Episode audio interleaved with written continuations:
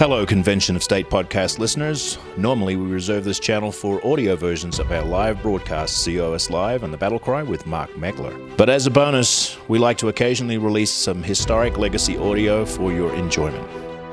In this 2019 speech before a group of Convention of States volunteers in Kentucky, Senator Tom Coburn shares why he makes sacrifices for the movement.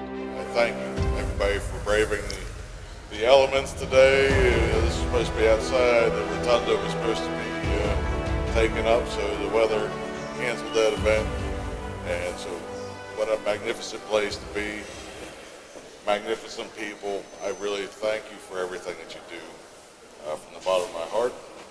And with that, I'd like to turn it over to Senator Coburn, and I'm sure you'll be duly inspired. Well, don't be so sure. I'm cold. I'm on blood thinners, and if you know anything about that, you stay cold all the time. So this morning, rather chilly for me, and I left my top coat at home. Uh, let me let me echo uh, what was just said about by Martin. To save a country requires work, and it requires sacrifice. So it requires us to do things beyond what we would normally do. And there hadn't been any representative I've met in the 32 states I was in last year that did not agree with this statement. Our country's in trouble. And as you go around offices today, that's one of the questions you should ask is do you really think we're in trouble? Uh, and let me give you a little background on that. The debt plus the unfunded liabilities for our country right now, the 50 year payback on that is $144 trillion. Now, if you take all 85 million millennials, that's anybody 28 years of age and younger, what that means is, is their standard of living will decline by $30,000 a year in real dollars. So median family income right now in our country is $60,000, $62,000. So what we're talking about is what Congress has done, not only in terms of violating what our founders gave us as principles in terms of federalism, but they actually have done generational theft. And I'll tell you why. When, Vice, when President Bush was run for reelection, the number one, number one issue was prescription drug prices. So what did they do? They passed a prescription drug benefit for seniors which is okay. Except they didn't create any tax revenue to pay for it. So everybody 28 years of age and younger is going to pay for the prescription drugs $12 trillion over the next 15 years, 12 trillion over the next 15 years for seniors drugs. So what the Convention of States is about is honoring the wisdom of our founders because they knew we would find ourselves here. They knew history. Uh, Colonel George Mason stood up. The only thing that Madison says in his notes that was not fiercely debated was when Mason stood up and offered the rights of the people to call a convention of states. It was the only thing that was not debated hotly. And here's what he said Do you know of any time in history that a government has voluntarily ceded power back to the people, back to the governed? And of course, it has never occurred. And it still hadn't occurred. But they gave us this wonderful tool called Article 5 that allows us to do it. So, our job as people who are patriots and love in our country, others love it, they just don't know, or they're so busy trying to get through life, making a living, that they don't have time to get involved. But our job is to educate our neighbors, educate our legislators, so that we can restore the original intent of the Constitution. We're not talking about a constitutional convention. We're talking about restoring it to what it was intended to be. And so, my whole goal in traveling at 70 years of age, 32 states last year, 180,000 miles on airplanes, is to try to get that message out. And the only way we can get it out, the most important people here today is not me. It's you. Because when you go and talk to a representative, you're one of their constituents. I'm not. I'm somebody that served. I never served in a state legislature. I served in Congress and I got to see inside the beast what's wrong. And what we're offering will actually fix it at the federal level. Then it'll be our responsibility to control it at the state level. And we'll move the power that should be at the states back to the states, and we'll limit the growth and overreach and inefficiency of the federal government. So you're the most important people here today. There's not one problem in our country we can't solve, but we have to get the people involved with us. So our whole big plan is to build a grassroots movement of 20 million people. We're at 3.3 million now. We want to get to 20 million people. And the reason it's important is not just to get the resolution passed in the states, but it's to get whatever comes out of a state amendments convention passed in the states. See, the, the work isn't done until we've actually passed and restored the Commerce Clause to its original intent. The work isn't done until we've actually passed and restored fiscal responsibility in Washington. And I'd be for just the balanced budget amendment by itself, except it won't solve our problems. Because every state in the union that has a balanced budget cheats. And Washington's already cheating. So they're still going to cheat when it comes to a balanced budget amendment. So the thing to think about is who you see today. We went and saw your senator, and what he needs to hear is from about 50 or 75 handwritten notes from his constituents, and he'll change his mind. Because he, his excuse was, well, I hear a lot of people on just the balanced budget amendment. And so he listened about that won't fix it. He agreed it wouldn't fix it. But he's more interested in who he hears from than fixing the problem. So our job is to raise the level of tone in terms of knowledgeable tone about restoring our country to the principles that will allow us to continue to grow and prosper. Every republic in the history of the world has failed. I say to you, we can cheat history. We don't have to fail. And it'll be because of we the people, of the people, by the people, for the people, we the people will change things. And you're going to be the ones that do it. So go out, get five people to do exactly what you're doing, convince them of why it's important. And if you don't have kids, you'll have grandkids or you'll have nephews or nieces, and think about them. Leave, I want to leave one picture. Any of you ever read Dickens?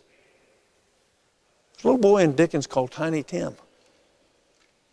Dirty, dirty hands, hair with lice in it, torn clothes, tattered. Every day he's going out trying to find something to eat. That's what's going to happen to our kids if we don't, and our grandkids, if we don't change things. So, my charge to you is one, thank you for being patriots. But number two, we have a lot of work to do, especially in Kentucky. And we can do it. You can do it. If everybody here got five people to work as hard as you're willing to work to come here today, just got five, and then they each got 100 people to write a letter to their representative. This thing had happened like that. They, the members up here aren't going to really care what I say. They're going to care what you say. So if you take yourself with five people, multiplying that to 500, and get letters coming in here supporting this, we'll pass it. And if we don't, we won't. And so the real wonderful, unique thing about our system is if we're willing to fight for freedom, we'll get it. If we're not willing to fight for it, we'll lose it. And the difference is you. You've all, I'm preaching to the choir, I know that. You all have already been here. You're here today in most inclement weather with ice on the roads and ice on the trees. You will make the difference. So I thank you for being here. God bless you. Let's go make a difference. Any questions for me that you want answered or that I can help you with? It was uh, Hug. Jimmy, Jimmy Higdon. Jimmy Higgin. And he agrees something needs to be done.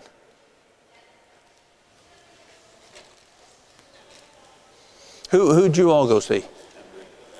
Senator Embry. Senator Embry.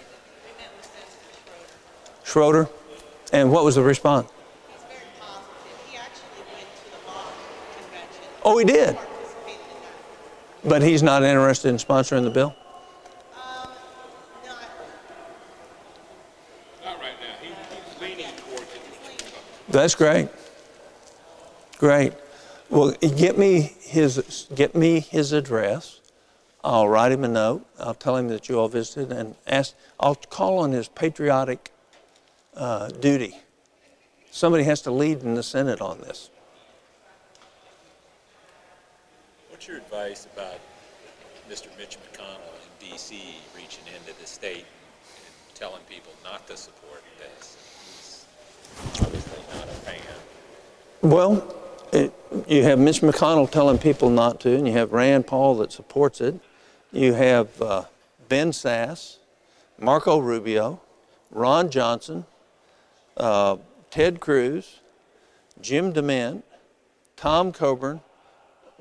I'd, say you got some pretty good conservative con- credentials of people who have actually acted on their beliefs in the Senate. And so Mitch McConnell's going to have a lot of power in this state. Is that a reason for you to give up your freedom? No. Is that a reason for us not to restore the Constitution to its meaning? I mean, you got the old bull, Hal Rogers, chairman of, a, or was chairman of the, the, the committee, the Appropriation Committee.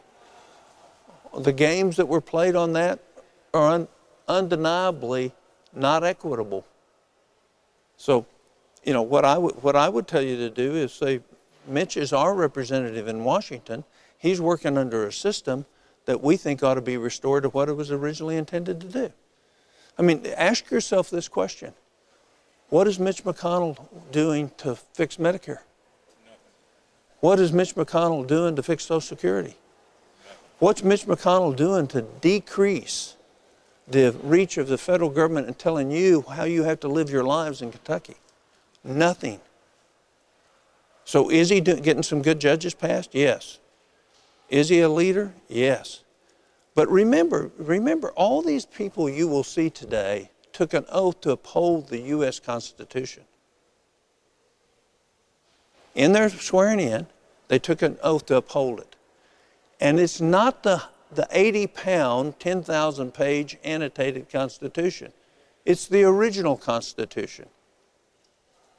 And so challenge them on that. Why won't you help us restore the Commerce Clause so that you actually have more power today? What you're supposed to have in terms of a federalist system. You, th- there was one case in Ohio, it's called the Filburn case. During 1931, they had wheat allotments during the Depression. And Filburn, on his farm, planted 18 acres more wheat than was his allotment. He didn't sell any of it. He used it to feed his family, he used it for seed for the next year, and he used it for bread and also to feed his pigs. All right? Didn't sell any of it. The Supreme Court said because you did that, that's interstate commerce. Because you made more, you wouldn't have, you would have had to have bought it in interstate commerce. So therefore, that's interstate commerce. It's the craziest ruling in the world.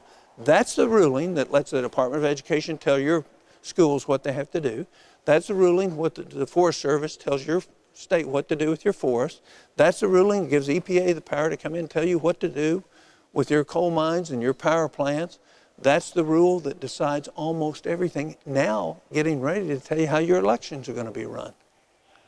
So, to restore the Commerce Clause back to what it was intended, get restore the power back to your state, where you actually can meet with your representatives, you can influence those decisions.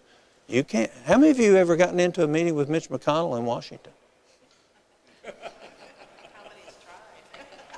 Well, here's the point. The point is, is all those decisions are being made at a concentrated level when they should have been being made at the state levels, where you can have influence. So it can be our decisions. Think about the divide in our country today. The divide in our country isn't because we don't like people. It's because people are making decisions for us that we think we should be making. It's a, the whole question about Article 5 Convention of States is who decides? Who gets to decide? Some unelected bureaucrat that was never elected to any office? Or your state legislature where you can actually have an influence? So it's the and it's it's not partisan. People who are progressives think they ought to be able to decide too. So now that Donald Trump's there, they're much more open to talking with us about an Article 5 convention that restores the rights back in terms of federalism, restores the balance of power between the three branches of the federal government. So we can solve it. You are going to be the ones that do it. the difficulty, what I, my own experience as the average me, Yeah. is uh, awakening them to the reasons that things were written as they were written in the Constitution to begin with.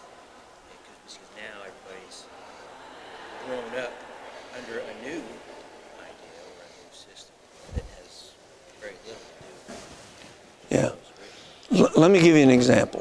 1963, the Johnson administration passed the War on Poverty.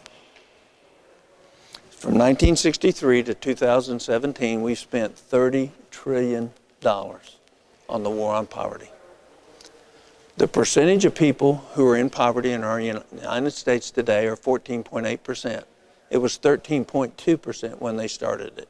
Here's the other thing is, is the percentage of fathers in homes has markedly declined since our welfare programs have said if there's no father in the home, you get extra benefits.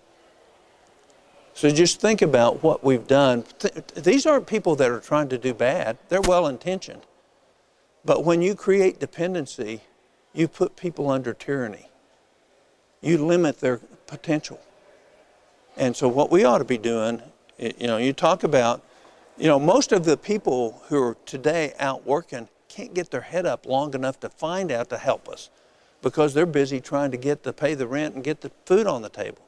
That's why it's so important that you go get those that can help us. Go get homeschoolers. They can help us. Go get uh, people who are in between college and high school. Help us. Go get people who are just out of college who haven't found a job yet, who actually want to have a future and don't want to have to pay that 30,000 bucks a year. Get them to help us and get seniors to help us. Seniors are the most important thing. I ask this question on every senior I sit next to on an airplane. If tomorrow somebody asked you to give up 10% of your Medicare and Social Security so your grandkids wouldn't live in poverty, would you do it? I have never been told no. And it doesn't matter if they were very wealthy or they were very poor. They were all willing because we are willing to sacrifice for our grandkids. I'll do, I did a lot for my kids. There isn't anything I won't do for my grandkids. You know, I mean, you know, I want to spoil them. I want to help them. And, and so the, the, the fact is, is that's what we need to be thinking about is this generational theft that has been created by this ballooning leviathan called the federal government that's not responsive to us. It's responsive to the bureaucracy. We can fix it. I don't want you to get discouraged because of this crowd today. The fact that you're here, I'm excited. Because in Oklahoma, if this had happened, they'd have stayed home. You didn't stay home. So thank you. God bless you. Check out more content at conventionofstates.com slash pod. Thank you for listening.